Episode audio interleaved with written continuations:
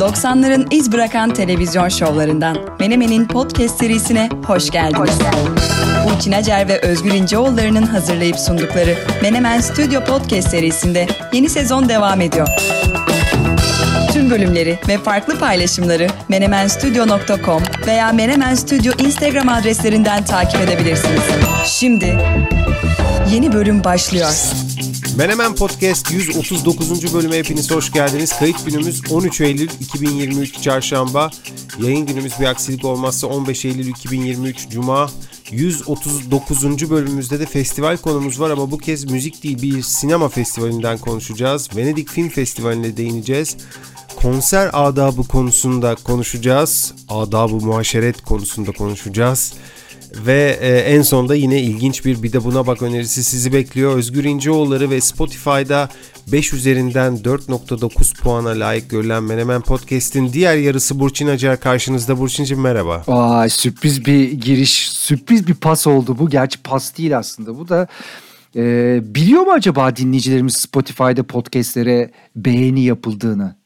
Bence bilmeyen de vardır. Ya şöyle neye göre çıkıyor bilemiyorum ama puanlama yapan tüm dinleyicilerimize teşekkür ediyoruz öncelikle. Her kullanıcıda çıkmıyormuş e, Spotify'da puanlama özelliği. Hmm. Bilemiyorum belki hani premium üye mi olman gerekiyor. E, ama şey bu yani 5 üzerinden 4.9 puan almamız aslında bu hani geçen bölümde konuştuğumuz e, emeğinin karşılığını almanın bir örneği. E, dediğim gibi puanlama yapan herkese çok çok teşekkür ediyoruz. Evet Spotify bunun için para vermiyor tabii. Yani dört buçuktan büyük alanlara şu kadar veriyoruz falan öyle bir şey yok. O yüzden özgürce basabilirsiniz. Yıldız falan çıkıyor galiba değil mi? Öyle hatırlıyorum. Ya Doğru. Da, yıldız yani istediğiniz gibi basabilirsiniz. Ee, geçen bölümden sonra da gelen geri dönüşler özellikle bu para kazanma ile ilgili e, sürekli yazıyor dinleyicilerimiz. E, bir teşvik var, bir motivasyon var. Dediğim gibi yani herhalde yolumuz bir Patreon'a çıkacak öyle gözüküyor. Ee, ama ne zaman olur artık o da bizim biraz herhalde zamanımıza bu işleri iyi keşfetmemize e, bağlı diye düşünüyorum. Bir de bu mikro festivallerle ilgili de çok böyle bilmediğim enteresan festival isimleri geldi not almıştım. Yani böyle işte değişik yerlerden küçük festivaller. Ee, anladığım kadarıyla dinleyicilerimiz hakim bu konuya. Ama Türkiye'de mesela düşününce öyle çok da fazla anlattığım konser. Sen dedin aslında Türkiye'de bunlar yapıldı pek de isim vermekten kaçındın. Ama ne ne olabilir? Ben çok böyle bu tarzda bir şey aklıma gelmedi ya. Ee, benim yani şimdi diyeceksin ki bir hafta boş mu durdun keşke düşünseydin bir, bir takım örneklerle gelseydin. Ee, yani çalışmadım. Ne yalan söyleyeyim çalışmadım. Yani böyle Türkiye'de şu yapılmıştı bu yapılmıştı İstanbul'da şu vardı İzmir'de bu vardı falan filan bir, bir şeyle gelemedim Burçin. Kusura bakma. Olsaydı zaten çalışmana gerek olmazdı. Yani mesela Türkiye'de festivaller diye bir konu açsak şimdi başlarız aşık binlerden insomniyalara oradan işte e, park orman festivallerine Rock'n Coca yani bunlar için çalışmaya ya olsa iz bırakan bir mikro festivalimiz olsaydı e, tahmin ediyorum bu bizim için e, çalışılmadan söylenecek bir festival olurdu diye düşünüyorum. Ama mesela bu, bu küçük çiftlik parkta yapılan festivaller hani kapasite sebebiyle aslında bir şekilde oraya girebilir herhalde o kategoriye girebilir. Çünkü birincisi orada zaten hani kamp ortamı yok. İkincisi zaten oranın kapasitesi ne bileyim 3000 5000 arası bir kapasite. Hani tamam sen 500 ile 2000 kişi arası demiştin ama ee, yani orası da çok böyle yüksek kapasitede bir yer değil ve festivalleri de yapan bir yer. Daha doğrusu festivallerin yapıldığı bir yer. Dolayısıyla belki oradaki bazı işler bu kategoriye girebilir. Aynı şekilde vaktiyle hani e, Maslak'ta Venü diye adlı bir e, Venü diye bir mekan vardı. Orada da festivaller yapıldı. Oranın da kapasitesi çok çok büyük. Böyle hani e, mega festivallerin yapılabileceği bir yer değildi. Orada da geceleme, kamp vesaire olmamıştı. Belki oradaki işlerin de bir kısmı öyle değerlendirilebilir. Yani bir, bir yere gittiğinde tuvalet sırası için bekliyorsan, içki almak için, içecek almak için bekliyorsan, e, ya bu tip sıkıntılar çekiyorsan bilet fiyatı da hiç de o kadar ucuz değilse o festival mikro festival değildir. Hmm, sende de çok kriter var ya. Çok kriter var evet. Bunların hepsine uymak lazım. Neyse bakalım ben önümüzdeki günlerde bir bu konularda atılım olacağını düşünüyorum. Bir dakika dur. Ee, ana konularımız var yani gündemimiz yoğun Ama ana konularımıza geçmeden önce birkaç e, konu var benim e, bahsetmek istediğim. Öncelikle hemen önemli bir bilgi paylaşımı hatırlayacaksınız. Geçtiğimiz sezonun tatlı esintilerinden biri. E, bu sezon onu geri getirmeye karar verdik. E, geçen sezon bir yarışma serisi yapmıştık. 100 hatırlıyor musun? 122. bölümde bir bir şekilde nasıl olduysa konu e, kim milyoner olmak ister yarışması hakkında hakkına yani o, o, o o yarışmaya gelmişti. O o yarışma hakkında konuşunca da aklımıza bir sonraki bölümde o tarz bir yarışma yapma fikri gelmişti. E, hatta yani şu anda da çok esprileri dönüyor. İşte ilk çıktığı zaman o yarışmanın e, en büyük para ödülü şu kadar dolar ediyormuş. Şu anda şu kadar dolar ediyormuş. Yani aslında dolar bazında erimiş o, o e, yarışmanın en büyük para ödülü. Neyse. Şimdi işte dediğim gibi bir sonraki bölümde başlamıştık. Üst üste 4 bölümde bu yarışma köşesine devam etmiştik. E, konseptimiz de şu şekildeydi. Her bölüm bir 10 yılı aldık. İşte 80'lerle başladık. Sonraki bölüm 90'lar, sonra 2000'ler. En sonunda 2010'lardan beşer soru sorduk. Bilgi tazelemesi yaptık. Biraz da kafamız dağılır vesaire şeklinde düşünmüştük. O köşe sevildi. Yani sevilmişti. Pozitif görüşler gelmişti. Dedik ki biz bu köşeyi geliştirelim ama yalnız başımıza yapmayalım bunu. Sizlerin desteğini alalım. E, ilerleyen bölümlerde sizden hani bazı ricalarımız olabilir. E, ama şimdilik şunu söyleyebiliriz. Önümüzdeki bölümün tamamını yarışma bölümü olarak kurguluyoruz ve 140. bölümümüzde popüler kültür e, gündem konularından konuşmayacağız ve birbirimizle yarışacağız. Evet ee, ama geçen yani bu yarışmaları ilk yaptığımızda şöyleydi. Özgür soru soruyordu ben cevaplıyordum. İyi kötü bir performans gösteriyorduk. Ee, ama bu tabii hani dinleyicilerimiz çok sevdiler. Sonra dedik ki biz bunu biraz daha hadi genişletelim. Bu sefer ben de soru sorayım. Ee, tabii burada şimdi podcast'te yarışma biraz böyle mantık dışı gibi gele, gelebilir dinleyicilerimize. Ama hani bizi dinleyenlerle bir güven usulü e, güven üzerinden bir ilişkimiz olduğunu düşünüyorum. O yüzden mesela ben Özgür'e soru soracaksam Özgür bana soru soracaksa bu soruları birbirimize göstermeyeceğimize dair e, bize güveneceğinizi düşünüyorum. Zaten ikimizin de suratlarına bakarsanız öyle pek birbirimize soru gösteren gösterecek tipler değiliz. Dolayısıyla bunu yapmayız. Kesinlikle yapmayız. İyi de hazırlanırız. Ama ben şöyle bir şey de rica edeceğim. E, bu yarışmaya sizin de dahil olmanızı istiyoruz. Mesela e, 80'ler mi dedi? Yani söyledik mi? 80'ler dedik değil mi? Haftaya haftaya 80'ler. Yani konu başlığımız 80'ler olacak. 80'ler içinde spor olabilir, müzik olabilir, sinema olabilir, olabilir de olabilir ama yani çerçeve 80'ler içerisinde kalacak. Benim Özgür'e sormamı istediğiniz, Özgür'ün de bana sormasını istediğiniz soruları bize özelden DM'den yollayın. Ee, dediğim gibi yani bunları biz birbirimize inanın ki göstermeyeceğiz. Göstermeyeceğiz çünkü amacımız nedir? karşımızdakini zor durumda bırakmak diye gösterelim bu soruları. O yüzden e, hani elinizde böyle güzel soru vardır bunu Özgür'e sorarsan bak gerçekten çok güzel olacak dediğim bana DM'den yazın. Beraber bu işi kotarabiliriz. E, Özgür'e de tabii bunları iletebilirsiniz. Bu yarışmaların sonraki aşamalarında kim bilir belki sizleri de burada karşımıza alabiliriz ama önce biz bir karşılıklı şöyle bir ısınalım. E, ondan sonra bu yarışma işini daha da ısıtmayı düşünüyoruz. Haftaya konu başlığımız 80'ler. Ee, Burcin Acer Instagram adresi DM'den önerilerinizi bekliyoruz. Evet 140. tekrarlıyorum 140. bölümde böyle gündem konuları vesaire olmayacak ve sadece yarışma olacak. 80'ler üstüne bir yarışma olacak. Herhalde beşer soru sorarız diye düşünüyorum birbirimize. Evet, evet, Birbirimizle yarışacağız. Tabii ki eğlencesine yarışacağız. Ortada bir 1 milyon TL'lik bir ödül falan yok.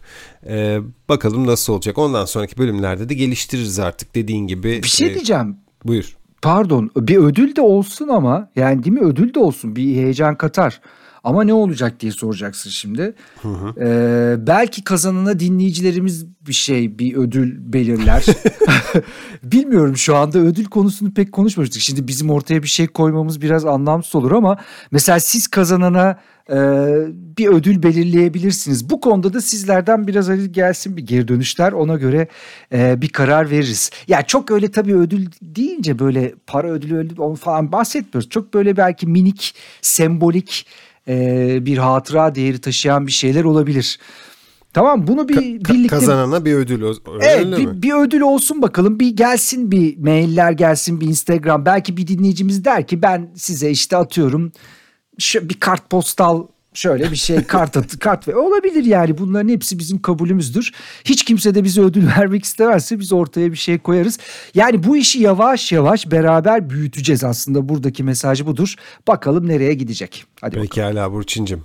Ana konularımıza geçmeden önce araya bir konu daha atmak istiyorum. Hemen soruyorum. Amerika Açık Tenis Turnuvası'nı takip edebildin mi? Ee, yani genel bilgi olarak takip ettim. Bir de finalde şey Djokovic'in e, kazandığı finali seyrettim. Ya hemen hemen hepsini seyrettim. Biliyorum ben çok konuşuyorum tenis hakkında ama bu turnuva çok önemliydi. O yüzden bir bir bahsetmek lazım kısaca. E, çünkü yani şöyle geleceğin en büyük e, yıldızlarından biri olabilecek bir genç kadının bir kere zirveye çıkışını izledik.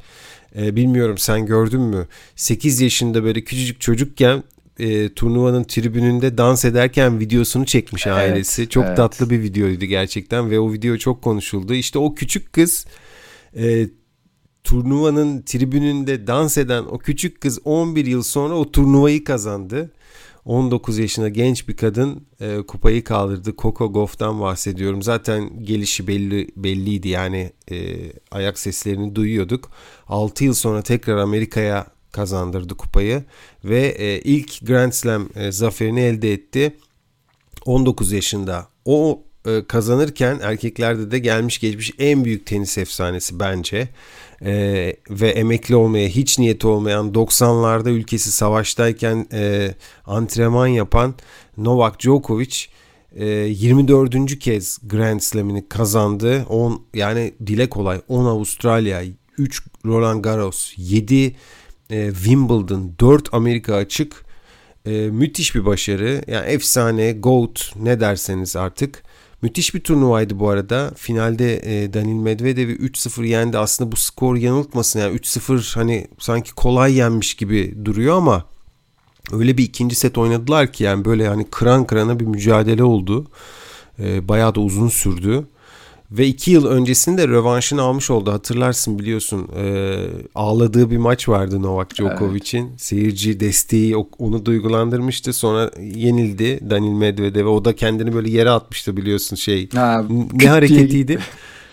Neydi ya o bir oyunda mı vardı? evet bir evet bir vardı. PlayStation oyununda vardı. Sen hani ölü balık e, hareketi Ölü balık diyordun? evet evet evet. Ya öyle bir şey. Öyle kendini yere atmış bir komik bir sevinç yapmıştı. Neyse. Ya bu arada New York'ta tribünlerden de ünlüler geçidi geçti resmen. Hani hakikaten bilmiyorum kimler gözüne çarptı maç sırasında ama Leonardo DiCaprio oradaydı, Sting oradaydı, Justin Timberlake oradaydı, işte Kylie Jenner oradaydı, sevgilisi Timothy Chalamet oradaydı. Birçok meşhur isim bu iki tenisçinin maçını izledi. Ee, bayağı da böyle bir hani Hollywood e, geçidi gibi oldu. Benim gözüm hep Sting'e çarptı. Ya dedim bu adam bu, bu yaşta hala nasıl böyle gözükebilir? Ona bayağı bir kafayı taktım. Bayağı az yani yaş olarak son derece kaç 80'e vardı diye düşünüyorum. Ya da hani henüz değil ama bir senesi falan vardır. Hiç öyle değil yani benden genç gözüküyor. Yoga yapıyor Burçin. Yoga mı diyorsun? Bütün iş yogada mı yani? yoga, yoga. ya tabii yoganın mutlaka etkisi vardır ama başka bambaşka şeylerin etkisi olduğunu düşünüyorum ama o bir dikkatimi çekti. Nasıl olabilir bu diye. Evet evet ama onun gibi birkaç isim daha sayabiliriz. Yani mesela Tom Cruise da yaşlanmıyor. Ne bileyim. Ama bir dakika Tom Cruise'da bir şey var. Bir dokunuş var ne gibi? bence. Estetiksel bir dokunuş var. Muhakkak kesinlikle var canım. Ama Sting'de var. Mesela Sting'de olduğunu sanmıyorum. Onu bilmiyorum. Bilmiyorum. Yani başka bir isim daha say hadi çok yaşlı olup çok genç. Brad Pitt de yaşlanmıyor. Aa evet doğru ya. Bunlar evet bunlar kabus kabus erkekler kategorisi. Ama Allah'tan çok yoklar yani çok azlar. Evet. Hazır e, işte filmlerden, e, oyunculardan bahsediyorken Burçin'cim bu bölümde geçen hafta sona eren Venedik Film Festivali hakkında konuşmak istiyorum uygunsa. Tabii ki. Tabii aslında üzerinden günler geçmiş olacak ama e, sonuçta sinema dünyasının en önemli festivallerinden biri olduğu için değinmemiz gerekiyor. Öncelikle şunun altını çizmek lazım. Venedik Film Festivali dünyanın en eski film festivali. Bu yıl 80.si düzenlendi. Yani e, hesaplayalım 43 yılından beri yapılıyor. Çok saygın bir etkinlik. Venedik'te malum İtalya'nın hatta dünyanın en güzel yerlerinden bir tanesi. O şehre de sinema çok yakışıyor. Zaten Venedik'i hani şehir olarak e, sinemada çok görürüz. Orada geçen birçok hikaye beyaz perdeye taşınmıştır. Ve e, çok yakışır yani hakikaten Venedik'e sinema. Bu festivalin en büyük ödülü de Altın Aslan. Bu yılki festivalde Altın Aslan Yunan yönetmen Yorgos Lantimos'un e, Poor Things adlı filmine verildi. Yani Türkçe nasıl gösterilecek bilmiyorum ama hani Poor Things zavallı şeyler gibi çevirebiliriz herhalde. E, Yorgos Lantimos gerçekten çok önemli bir sanatçı. Kara komedi tarzında filmler yapıyor. Psikolojik gerilim tarzında filmler yapıyor. Daha yaptı daha önce. Cannes Film Festivali'nde ödüller kazandı. BAFTA'sı var. BAFTA ödülü var. Üç kez Oscar'a aday gösterildi. The Lobster filmi, The Favorite filmi. Bunlar çok büyük ses getirdi. Hatta The Favorite filmi e, Olivia Colman'a en iyi kadın oyuncu Oscar ödülünü kazandırmıştı. E, Yorgos Lanthimos kazanamamıştı ama aday olmuştu. Poor Things filmine gelelim. Bu filmi izlemedim doğal olarak. Öncelikle onun altını çizeyim. Venedik'te değildim geçen hafta. Olsam iyi olurdu tabii. E, film bir kara komedi. E, kara komedi tarzını sever misin? Evet evet severim. E, senaryoda bir kitaptan uyarlan, bir romandan uyarlanmış. 30 yıl önce yayınlanmış bir roman. İyi bir oyuncu kadrosu da var. Emma Stone var filmde, Mark Ruffalo var, William Dafoe gibi oyuncular var. E, galiba film e, yılın sonunda e, gösterime girecek. Bu yılın sonunda gösterime girecek. Konusunu da biraz biliyorum ama anlatmayayım. Bakalım nasıl bir film çıkacak çok merak ediyorum. Venedik'in en büyüğü bu film oldu. Poor Things adlı film oldu. En iyi erkek oyuncu ödülünü Peter Sarsgaard kazandı. E, bu oyuncu e, bu oyuncu genelde şeyle karıştırılıyor. Hani bir İsveçli aile var ya Burçin Skarsgård diye. Ha evet. E, böyle oyuncu makinesi bir aile. Hepsi oyuncu gerçekten. E, o aileden değil karışmasın Sarsgaard bu oyuncunun soyadı. Çok farklı filmlerde, dizilerde oynayan çok üretken bir oyuncu ama büyük bir şöhrete de sahip değil. Yani böyle hani vardır ya bazı oyuncular böyle tipini bilirsin de o ismini pek bilmezsin. Çünkü hep karşına çıkar ama hani genelde böyle şöhretli bir insan olmamıştır. Onu en son e, The Batman'de izlemiştik. E, aynı zamanda da şeyin kocası... E, Maggie Gyllenhaal'ın eşi aynı zamanda e, oyuncu ve yönetmen Maggie Gyllenhaal'ın eşi Memory diye bir filmde oynadı ve en iyi erkek oyuncu ödülünü kazandı. En iyi kadın oyuncu ödülünü de Priscilla diye e, bir filmde oynayan genç bir oyuncu Kaylee Spenny e, kazandı. Priscilla bir biyografi adından da anlayacağımız üzere Priscilla Presley ve Sandra Harmon bir kitap yazmışlar vaktiyle 85 yılında. Elvis and Me diye bir anı kitabı. E, Priscilla Presley'in hayatını anlatıyor ve Elvis Presley ile olan ilişkisini anlatıyor. Bu filmi e, yönetmen Sofia Coppola e, e, yönetiyor. E, geçtiğimiz yıl hatırlarsın Elvis rüzgarı esmişti. Bu yılda işte Priscilla'nın hikayesini izleyeceğiz e, ve galiba e, Kasım'da gösterime girecek. E, jüri büyük ödülünden de bahsedeyim. E, ondan sonra kapatayım konuyu e, Evil Does Not Exist diye bir filme verdiler. E, bu film e, Ryusuke Hamaguchi'nin yönettiği bir film. Bir Japon yönetmen ve çok hani yıldızı parlayan bir yönetmen. Ryusuke Hamaguchi Japonya'nın son dönemde çıkarttığı en yetenekli yönetmenlerden bir tanesi. Ee, önce ülkesi Japonya'da tanındı. Sonra e, Japonya'yı da açtı tanınırlığı. En son Drive My Car diye bir filmi çok konuşulmuştu. İki yıl önce Cannes'da ödüller kazanmıştı. Hatta bazı yazarlar dediler ki bu film 2021'in en iyi filmi. Ee, şimdi Japonya'nın en önemli yazarlarından e, Murakami'nin bir kısa öyküsünden yola çıkılarak yazılmış bir film bu. Ee, ve Oscar'larda da başarısı es geçilmemişti. Bu arada şeyden bahsediyorum. Drive My Car'dan bahsediyorum. E, dört dalda aday olmuştu. E, buna en iyi filmde dahildi. E, ve bu dalda yani en iyi film dalında aday olan ilk Japonca film oldu. Onu kazanamadı ama en iyi uluslararası film Oscar'ını kazanmıştı. Atlanmaması gereken bir eser gerçekten. Drive My Car. Ee, son işi işte bu yönetmenin Hamaguchi'nin son işi Evil Does Not Exist. Ee, Venedik Film Festivali'nde ödül kazandı. E, orijinal ismi de Japonca bilenler için söylüyorum. Aku wa Sonzai Shinai. Çok güzel bir Japonca var. Güzel değil mi? Çok iyi.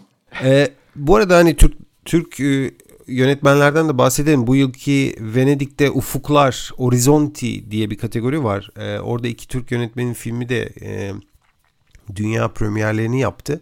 Bir tane Selman Nacar, e, Tereddüt Çizgisi diye bir film e, mi gösterildi. Bir de Nehir Tuna, Yurt diye bir filmi gösterildi. Selman Nacar'ın e, İki Şafak Arasında diye bir filmi vardı. Çok beğenilmişti. E, bu yeni filmi Tereddüt Çizgisi de merakla bekleniyor. Yurt da e, Nehir Tuna'nın ilk uzun metraj filmiymiş. Bu iki filmin e, Türkiye'deki ilk gösterimleri de Antalya Film Festivali'nde yapılacakmış. E, her iki yönetmeni de tebrik etmemiz lazım. Ekiplerini de tebrik etmemiz lazım. Başarılar diliyoruz. E, Ufuklar Horizonti adlı kategoride Venedik Film Festivali'nde ilk kez gösterildiler. Benim için çok yararlı bir bilgiler oldu. Bu çünkü Venedik Film Festivali'ni çok takip edemedim. Hatta hiç takip edemedim. Yani başladı bitti falan çok üstün körü bakmıştım. Çok çok iyi bilgiler oldu. Ağzına sağlık. Bir tane bilgi daha vereyim o zaman. En iyi senaryo en, en iyi senaryo ödülünü de e, El Conde filminin senaristleri kazandı. Pablo Larraín ve Guillermo Calderón. E, bir Şili filmi Burçin. E, bu da kara komedi hiciv türünde ve Şilili diktatör Pinochet'in hicvedildiği bir film. E, bu bölümümüzün yayınlandığı tarih itibariyle yani gün itibariyle e, Netflix'te yayına girecek. E, tam 50 yıl önce bu ay yani Eylül e, 1973'te e, Pinochet e, Şili'de darbe yapmıştı. Ülkenin yönetimini devralmıştı ve 1990'a kadar da yönetimde kalmıştı. E, film e, bu Venedik Film Festivali'nin en iyi senaryo ödülünü kazanan e, fi, yani bu filmde onu anlatıyor. Biraz hiciv, hiciv filmi tabii. E, bu filmi işte Netflix'te yakalayabilirsin. Aa güzel. Bugünden itibaren. Bu bölümün yayınlandığı gün Günden itibaren. itibaren. Tamam güzel. Çok güzel bilgiler ya. Nefis. Teşekkür ederim Burçin'cim. Özgür. Şimdi bir konsere gittiğinde kaç işte festivalden bahsediyoruz, konserlerden bahsediyoruz. Seni en çok ne rahatsız eder? yani o konserde yaşadığın en çok şeyden ayrı. Hani sanatçı iyi performans, kötü performans falan. Genel olarak hani ortamla alakalı en çok ne rahatsız eder seni? Konserlerde ortamla alakalı beni en çok ne rahatsız eder? Evet. Hmm. Yani konserle alakası olmayan insanların etrafında olmak herhalde. Değil mi? Ala, konserle de alakası yok, ortamla da alakası. Doğru evet, evet çok evet, rahatsız edici. Ee, yani herkesin tabii burada şeyi farklı. E, rahatsızlık e, kaynakları farklı ama şunu net söyleyebiliriz ki Son zamanlarda konser adabı diye bir şey var ise bunun ne kadar bozulduğuna sıkça şahit olmaya başladık. Ben de bu konu üzerine yani bunu sadece artık bir haber olarak değil bu ciddi ciddi böyle üniversitelerin falan hocaların görüş belirttiği bir durum haline geldi. Konser adabı neden bu bozuldu? Ne oluyor? Neden bu insanlar konserde artık farklı farklı davranışlar sergiliyorlar? Biraz bunun üzerine konuşmak istiyorum çünkü e, yani Türkiye'de mesela yurt dışındaki kadar çok kronik sorunlar olmasa da bir şekilde bunları burada da göreceğimizi düşünüyorum.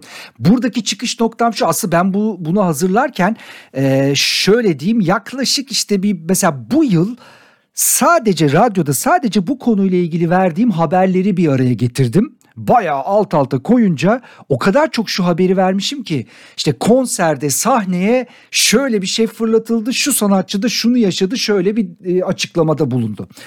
E, bunlardan o kadar çok vermişim ki hatta bugün e, şeyi hazırlarken bölümü hazırlarken daha bugün Beyoncé'nin işte e, dansçıları yine bir konser sırasında bir problemle karşılaşıyorlar. Sahneye bir şey atıyorlar. Le, e, Le Twins'ti galiba onlar. Gidiyorlar bir tartışıyorlar ediyorlar. Daha bugün bununla ilgili hem Beyoncé'den hem Drake'den haber vardı. Bitmiyor yani. Bu haberlerin ardı arkası kesilmiyor. Bunu konuşmak lazım. Geçen yazda şöyle bir şey okumuştum. Cardi B'ye galiba bir içecek bir şey attılar. Evet. Cardi B de onlara mikrofonu fırlattı. evet evet yaptı bunu küt diye bayağı kafaya çarptı. Hatta daha sonra polis rapor tuttu. Ee, o da işte oradan yukarıdan bir şey fırlattılar falan gibi bir açıklama yaptı. Evet bu dediğin olay aslında bu anlattığım olayın bir e, örneklerinden bir tanesi. Aslında şimdi bu sahneye bir şeyler fırlatmalar başladı başladı başladı başladı. Geçtiğimiz haftalarda çok da tanınmayan e, İngiltere'de Lucy May Walker diye bir şarkıcı bir aslında sokak şarkıcısı ama arada sırada kapalı mekanlarda da performans gösteriyor. E, mevcut bir turneye çıkacak. Bu turnede uyulmasını istediği bazı kuralların olduğu bir poster hazırlamış. Ve bunu internette yayınladı sosyal medya hesabında. Ve yayınladıktan sonra bayağı viral oldu.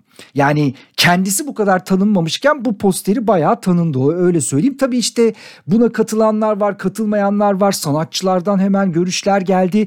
Aslında özetle bu posterde bir takım şeyler var. Ee, yani tahmin edebileceğimiz şeyler. Ee, mesela diyor ki eğer hani küçük bir mekansa bu... E, konser sırasında yüksek sesle konuşmayın aranızda muhabbet etmeyin diyor mesela. Veya fotoğraf çekerken flaşınızı kapalı tutun diyor. Her şeyi telefondan izlememeye çalışın. Yani anı yakalayın oradaki konserin keyfini yakalayın telefondan izlemeyin. Ee, gibi gibi gibi gibi böyle bir 4-5 tane madde sıralamış. Tabii buna karşı şey yapanlar yani biz işte küçük müyüz biz konserde ne yapacağımızı bilmiyor muyuz? Sen iyi performans göster biz de konseri seyredelim gibi şeyler yanı sıra. Genelde sanatçılardan aslında doğru söylüyor gibi reaksiyonlar geldi. Yani bir kere şeyden çok sıkılmış şarkıcılar. Ben bunu daha önce de birkaç yerde duymuştum. Hatta e, Muse grubu galiba bununla ilgili bir şey yapmıştı. Konserleri sırasında cep telefonu kullanımını yasaklayan gruplar var.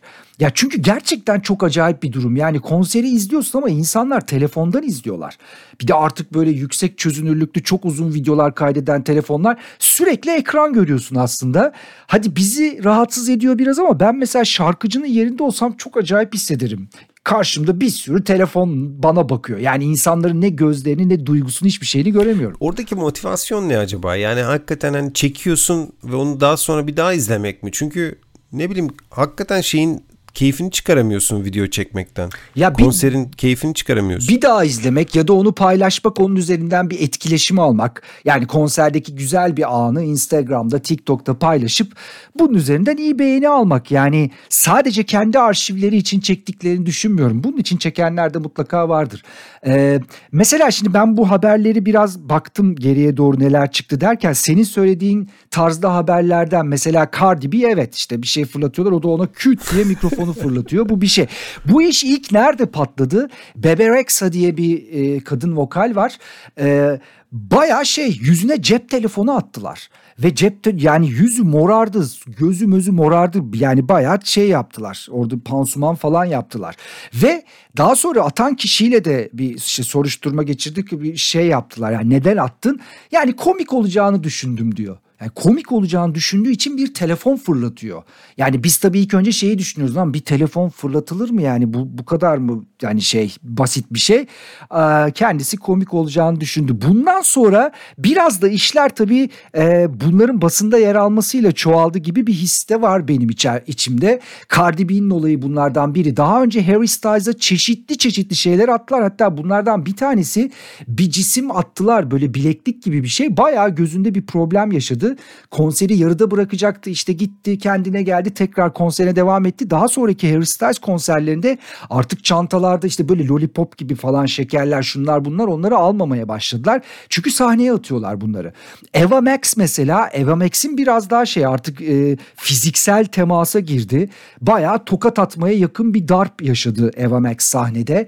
E, Lollapalooza'daki seti sırasında Lil Nas X'e bir tane seks oyuncağı attılar. E, bayağı böyle Kalle abi bir seks oyuncu attılar o da baktı bu nereden geldi kim attı falan filan. Yani insanın kafasına falan gelse yaralayabilecek tarzda bir şeydi. Bunun gibi çok örnek var aslında. Drake'e atıyorlar ona bunu atıyorlar ve artık Billie Eilish mesela şey açıklaması yaptı. Sahnede kendimizi artık çok rahat ve güvenli hissetmiyoruz.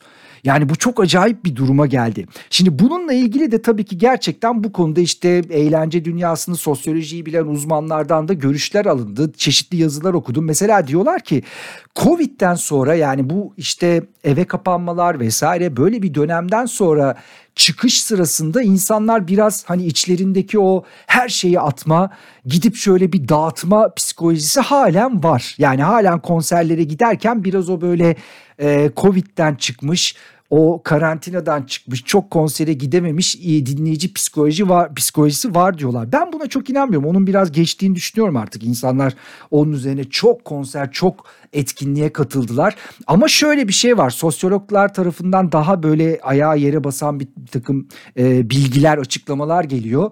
Yani diyorlar ki aslında burada amaç bazı insanların sosyal medyada e, gözükür olması. Yani sen bunu yaparak aslında sosyal medyada gözükür oluyorsun bir şekilde. Çünkü herkes senden bahsediyor. Sanatçı senden bahsediyor, haberler senden bahsediyor kötü veya iyi. Hani burada artık biliyorsun hani reklamın iyisi kötüsü olmaz. Sosyal medyada görünmenin iyisi kötüsü olmaza döndü bir şekilde.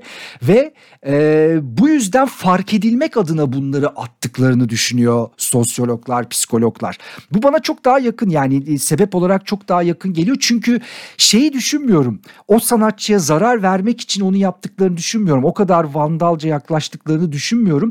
Ama tabii şeyi kaybetmiş yani bu, bu toplulukların hani konserler ne nedir? Biraz seninle beraber o şarkıcıyı seven, o grubu sevenlerle bir topluluk olma, tanımadığın insanlarla yan yana o şarkıyı tekrar beraber söyleme falan ya bunu hissetmekken şu anda iş biraz bireyselliğe, tamamen tek başına bir aksiyon almaya, gözükmeye böyle bir ruh haline dönmüş durumda. Bunun Covid ile alakası var mı yok mu? Belki alttan alta baksak bir şeyler bulabiliriz ama e, bence asıl e, neden biraz işte bunların çok konuşulması ve dolayısıyla e, yani burada malzeme olmak sosyal medyada o malzeme olmayı seviyorlar ve o biraz önce bahsettiğim grubun e, o kolektifliğin bir parçası olmayı artık düşünmüyorlar. Burada da sosyologlar ve psikologlar biraz zaten her yerde bireyselleşmeye gidildiği için artık konserlerde öyle düşündüğünüz gibi işte Woodstock'taki gibi oradaki gibi işte böyle bir ortak ruh ortak bir hava falan böyle bir şey yok. Artık herkes bireysel. Konsere de öyle gidiyor. Toplu halde de davranırken bu davranışını sergiliyor. Dolayısıyla bu aslında genel bir insan psikolojisinin ve davranışının değişimi olduğu e, söyleniyor. E, tabii bu yeni bir olay da değil. Yani bunları şimdi konuşuyoruz. Eskiden bunlar yoktu. Vardı. Yani bu işin çok karikatürize edilmiş zamanlarını hatırlıyoruz işte bu mesela Tom Jones'ta falan çok karşımıza çıkardı. Kadınlar iç çamaşırları falan atarlar. Türkiye'de de vardı. Erol Büyükburç'a falan atılmışlığı vardır. En azından bunların söylendiğini biliyoruz. Ee, değişik değişik hikayeler var geçmişte. Bazısı efsane olan işte Alice Cooper'ın bir e, tavuğu öldürdüğü söylenir. O gerçi daha sonra işte biri sahneye tavuk attı. Ben de hani bunun uçacağını düşündüm. Attım geriye sahneye. Sonra bir anda her şey kan içinde kaldı falan gibi. Böyle bir efsane ya da işte Ozzy Osbourne'un klasik o yarasanın yarasayı yeme e, şeyi efsanesi e, gibi gibi sahnede böyle olaylar seyirciyle etkileşim garip şeyler atma falan bunlar Türkiye'de de yurt dışında da olan şeyler ama biz tabii hep şey bilirdik ya böyle sevgi dolu şeyler işte yani iç çamaşırı ya da ne bileyim çiçek falan gibi şeyler ya da eğer tepki gösteriyorsan işte nedir çok eskiden söylenir işte domates atmalar falan filan böyle tiyatrolarda veya şeylerde gösterilerde bunların hani haberini biliriz bilgisini biliriz ama şu anda tabii iş başka boyuta geldi. Ee, bak her gün bu haberlerden var daha bugün Beyoncé ve Drake yani iki tane haber vardı onları koydum. Ne atmışlar onlara? Beyoncé işte iki kişi bir şey atmış ayaklarının dibine gelmiş. Dansçıları da bayağı sinirlenmiş gitmişler konuşmaya başlamışlar. Sonra e, Drake'in konserinde yine bir kişi bir şey atacakken güvenlik onları galiba durdurmuş. E, yani bu artık bir trend haline geldi diye de korkuyorum. Türkiye'de son dönemde var mı? Çok aklıma da gelmiyor. Biz biraz çekiniriz bu tip şeylerden aslında. Yani güvenlikten çekiniriz. İşte sanatçı bize bir şey diyecek, etraf bize işte ters bakacak. Bir, biraz çekiniriz bu işlerden. O yüzden çok Türkiye'de bu tarz şeyleri görmüyoruz ama e, e, bilmiyorum bu rapçilerin falan konserlerinde görebiliriz diye düşünmüyor da değilim. Ama böyle bir konser adabı sorunumuz var. Ya bir herhalde bir toplumun içinde olmak ve hani konser ortamının kendini kaybettiğim bir yer olması sebebiyle oluyor bütün bunlar diye düşünüyorum. Tamam sosyal medya tarafı var. Bambaşka şeyler var ilgi çekmek veya ünlü olmaya çalışmak vesaire vesaire ama şimdi hakikaten dediğin çok güzel örnek verdin. Tom Jones'a Elvis Presley'e iç çamaşırını atan kadınlar vardı vaktiyle. Yani orada da bambaşka bir şey var. Hani sosyal medyanın olmadığı senelerden bahsediyoruz demek ki kendini kaybediyor orada. Ve hani Evet. iç çamaşırını atıyor. E, e, sanatçı tarafından bakalım. Sanatçılar da ben mesela konser izlerken seyircilere su atanlar, hatta seyircilere kendini atan sanatçı yok mu? Şarkıcı yok mu? Var ne deniyordu ona? mı? Stage diving. Evet stage diving. Hani kendini atıyor adam. Hani o kadar kendini kaybediyor. Veya işte ne bileyim futbol sahalarını düşün. Seyirci şey, futbolcuya işte su atanlar, işte ne bileyim telefonunu atanlar, para atanlar vesaire vesaire. Ee, şeyi düşün. 1993 yılına gidelim Burçin Bey. Axl Rose. Ee, Guns N' Roses konseri. Yukarıdan aşağı maytap atılıyor. Axl Rose bas bas bağırıyor. Bakın konseri yarıda bırakırım falan Evet filan doğru diye. söylüyorsun. Sü- sürekli konserlerde bir şey atma durumu var hakikaten. Garip garip olan bir şey var. Orada işte dediğim gibi herhalde o müziğin coşkusuyla ve o kalabalığın da etkileyici etkileyiciliğiyle e, bir kendini kaybetme ve saçmalama durumu oluyor hakikaten. Olabilir evet bak o Exoroz'u iyi hatırlattın. İlk konserden ilk bir konserde ayar çekilmemiz o tarihe denk gelir. Atarsanız giderim bak falan diye. Evet yani bu işin içinde bir coşku var. Ona hiç şey yapmıyorum. Hani atılan bazı şeyler sevdi ama işte cep telefonu gibi bir şeyin atılması, onu atarken aslında o çarparken ona zarar verecek. Bunların hani tahmin ediliyor olması lazım. Ve biraz da işte bu atılan şeylerin çeşitli çeşitli hale gelmesi bence onun biraz sosyal medya etkisi var. Yoksa sadece su veya bir takım şeyler yanlışlıkla evet olabilir ama ya yine de bir şey atılma hani temel olarak bir şey atılmaması lazım. Hani o, o, Kesinlikle. o öyle olması lazım. Çünkü gerçekten konser yani şarkı söyleyen ya da işte enstrüman çalan birinin konsantrasyonunun neyle bozulacağını bilemezsiniz. Yani bir anda da terk edip gidebilir öyle tip öyle öyle öyle vakalar da Evet. var. Ya tamam bitti konser artık devam etmiyorum falan. Ne yapacağım? Verdin o kadar parayı. Ha bir de mesela bak şu da olabilir. Para dedim. Ya o kadar para verdik. O kadar bilet parası veriyoruz, o kadar bekledik, o kadar sıra. Yani birçok şeye kendinde hak görüyor da olabilir bazı dinleyiciler. Bakalım bir takip edelim. Yani çok bir şey konuşulan bir durum haline geldi. Ee, ama dediğim gibi Türkiye'de henüz çok gözlemlemedim. Bilmiyorum ya da varsa da Aman aman söylesinler. olmasın canım. Olmasın. Bizde biraz sıkıntı olabilir. Yani Sakın olmasın. Evet. Vallahi olmasın. Bir de iPhone 15 attığını düşünsene seyircinin. iPhone 15 Pro Max. Yani 100 bin lira falan olacakmış. Yani iPhone atmazlar ama mesela ayakkabı atanlara ben maçlarda ayakkabı atarlardı. Çok şaşırırdım ya. Ya ayakkabını attın tek ayakkabıylasın sen şu an. Yani öyle tek ayakkabıyla eve gideceksin değil mi? Yani yanında ayakkabı getirmediğine göre. Ben mesela onlara çok şaşırırdım ayakkabı atanlara ve çok vardı. O biraz galiba bu doğu kültürüyle de alakalı hatırlarsan bir kime atmışlardı ayakkabı basın toplantısında? Amerikalı birine mi? Yani o ayakkabı atma ayrı bir durum aslında. Onun da sembolik anlamları var. Ama ona da çok şaşırırdım hakikaten ya. Peki Burçin'cim az önce Axl Rose'dan bahsettik. Guns N' Roses'dan bahsettik. 1993 yılı kim getirdi Guns N' Roses'ı? Ahmet San. Evet bu hafta bir kitap için bir de buna bak diyorum. Hangi kitap için? Ee, zaman zaman evet bölümlerimizde adı geçen Ahmet San'ın otobiyografisi San için e, bir de buna bak diyorum. Konser organizasyonu deyince Türkiye'de akla ilk gelen isimlerden biridir Ahmet San. Yıllar önce e, biz televizyon programımızda ağırlamıştık. Galiba yanlış hatırlamıyorsam e, ikinci Metallica konseri öncesindeydi. Yanılıyor da olabilirim ama Metallica'ydı diye hatırlıyorum. E, hatta bizim işte çalıştığımız medya kuruluşu da sponsorlarından bir tanesiydi o konserin. E, işte efsane 93 yazının üzerinden yıllar geçmişti onu ağırladığımızda. Yani o, onun e, o 93 yılının ağırlığı bitmişti. E, zaten hep senin, seninle tartışırız bu konuyu. E, ve hani senin o, o yaz yapılan işlere bakış açını biliyorum. Aslında İstanbul hani her yaz öyle konserleri hak ediyordu ve hala hak ediyor. Ama sonrasında hiç öyle bir konser yazı yaşayamadık. Yani aynı yaz işte ne bileyim üst üste 8 tane 10 tane mega ismin stadyum konseri olamadı İstanbul'da hiçbir zaman. Ee, olmalıydı ama olamadı.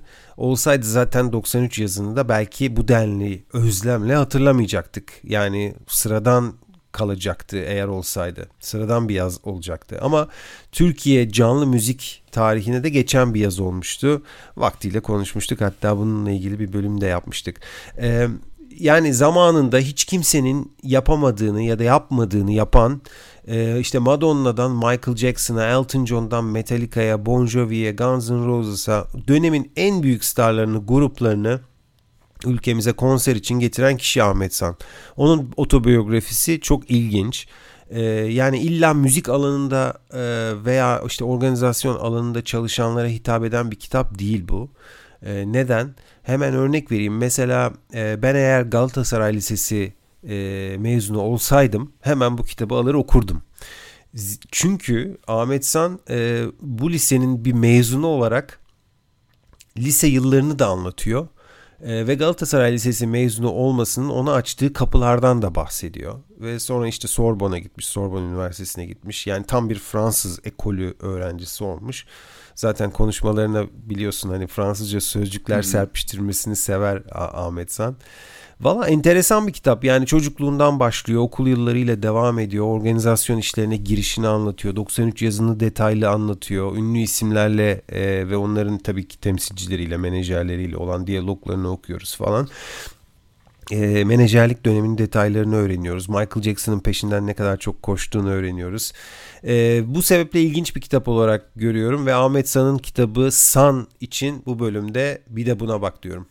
Bir ekleme yapabilirim. Şimdi Ahmet San'ı tabii artık son zamanlarda daha çok görmeye başladı dinleyicilerimiz televizyonda veya bazı yerlerde. Hep tabii klasik 93 konserleri konuşuluyor ama Ahmet San ya bir organizatör olarak mesela çok acayip spor organizasyonları da yapıyordu ki ben bunlardan bazılarında sunuculuk yapmıştım o zaman çalıştığım medya grubu nedeniyle ve gerçekten mesela onlar gibisi de olmadı. Birkaç tane örnek vereyim. Keşke onları da anlatsa ya da belki bir gün bir sonra Sultanahmet Meydanı'nda yani o dev alanda e, bir kayak pisti kurmuştu ve atlama yarışları yaptırmıştı. Ve düşünebiliyor musun? Sultanahmet'tesin binlerce kişi var aşağıda ve olağanüstü yüksek bir pist. O pistten atlayanlar e, biz de orada müzik çalıyoruz anons yapıyoruz. Ben tepede bir yerdeydim ve şeyi hatırlıyorum yani o meydandaki olağanüstü kalabalığı. Galiba sen de vardın orada var mıydın? Vardım. Evet sen de vardın. Ama ee, atlamadım. İstanbul'da eğleniyoruz mu? Atlamadım. Olağanüstü. Mesela onun dışında hatırladığım bir tane şey. Yapay bir havuz. Bu havuzda işte dalga oluşturuluyor ve o dalgayla da o havuz içerisinde surf yapıyordu sporcular. E, hatta onun bir ismi vardı. Bayağı böyle bir bayağı bir şeydi platformdu o. Mesela bunlardan bir tanesinde sunuculuk yapmıştım. Motocross'la alakalı yani böyle motosikletle alakalı ama işin akrobasisiyle alakalı e, organizasyonlardan bir tanesi için Ankara'daydık zannediyorum. Yani e, evet müzik organizasyonları unutulmaz ama bence şu anda da çok yapılmayan bu tip böyle ekstrem sporlarla alakalı da çok acayip şeyler yaptı Ahmet San burada. Dolayısıyla yani kendisi aslında 360 derece bir e, organizatör olarak e, başka tarafları da konuşulması bilinmesi gereken çok değerli bir e, insan. Güzel bir e, tavsiye. Bu arada yani kitabın ana mesajı da şu. Hiçbir şey imkansız değildir. Hani vaktiyle Adidas'ın bir e, bir söylemi vardı. Nothing is impossible diye. Yani onu destekleyen birçok konuya değiniyor. Ee, dediğin şeyler yani dediğin organizasyonlar ve tabii ki diğer müzik organizasyonları, konser organizasyonları Türkiye'de o kadar zor şeyler ki bunları yapmak. Özellikle e, ilkleri başarmak çok zor. Çünkü önüne o kadar çok engeller çıkıyor ki hiç beklemediğin engeller özellikle e, bürokrasi tarafında işte bunları da yani kapıları işte ilişkileriyle kurduğu ilişkilerle işte ne bileyim dediğim gibi hani Galatasaray Lisesi'ndeki e, tanıdıklarıyla ve oradan sonra kurduğu ilişkilerle hep açmış kapıları. E, bunları anlatıyor ve hakikaten güzel bir otobiyografi. Zaten başka e, yani dediğin gibi başka kanallara da YouTube'da veya işte podcastlere de konuk oldu. Oradan da tabii kendini dinleyebilirsiniz ama kitabı da güzel. Dolayısıyla bir de buna bak diyoruz bu kitap için. O zaman haftaya 80'ler başlığında sezonun ilk yarışması için seni karşıma davet ediyorum Özgür ve dinleyicilerimize bir kez daha hatırlatıyorum. Özgür'e sormamı istediğiniz sorular, onu sıkıştırmamı istediğiniz konular için lütfen bana Instagram'da DM'den ulaşın. Ee, evet ulaş. Bir tek bir tek sen sormuyorsun soruları Burçin'cim. Ben de soruyorum. Tamam sen de kendi sunumunu yap istersen. Ben kendi sunumumu yaptım. Sen de sunumunu yap kendine göre. Ya bu kadar güzel sunamam tabii ki senin kadar iyi bir sunucu değilim ama Ben de bekliyorum arkadaşlar sorularınızı. Burçin'e e, biraz heyecanlandıracak ve gelecek sorularınızı bana ulaştırabilirsiniz. Bakalım kim kazanacak? Önümüzdeki bölümde bir yarışma sizleri bekliyor. Bu bölümü dinlediğiniz için çok çok teşekkür ediyoruz. Bir sonraki bölümde tekrar buluşmak dileğiyle. Hoşçakalın. Bir de bir de bir de bir ödül olsun diyoruz. O ödülü de hani sizlerden gelecek önerilerle ortaya koyacağız. Yani sonunda bir şey olsun ki biraz heves olsun, biraz sıkıntı olsun işin içerisinde diyerek tamamlıyoruz. Haftaya sahada görüşmek üzere Özgür. Hoşçakalın. Görüşmek üzere.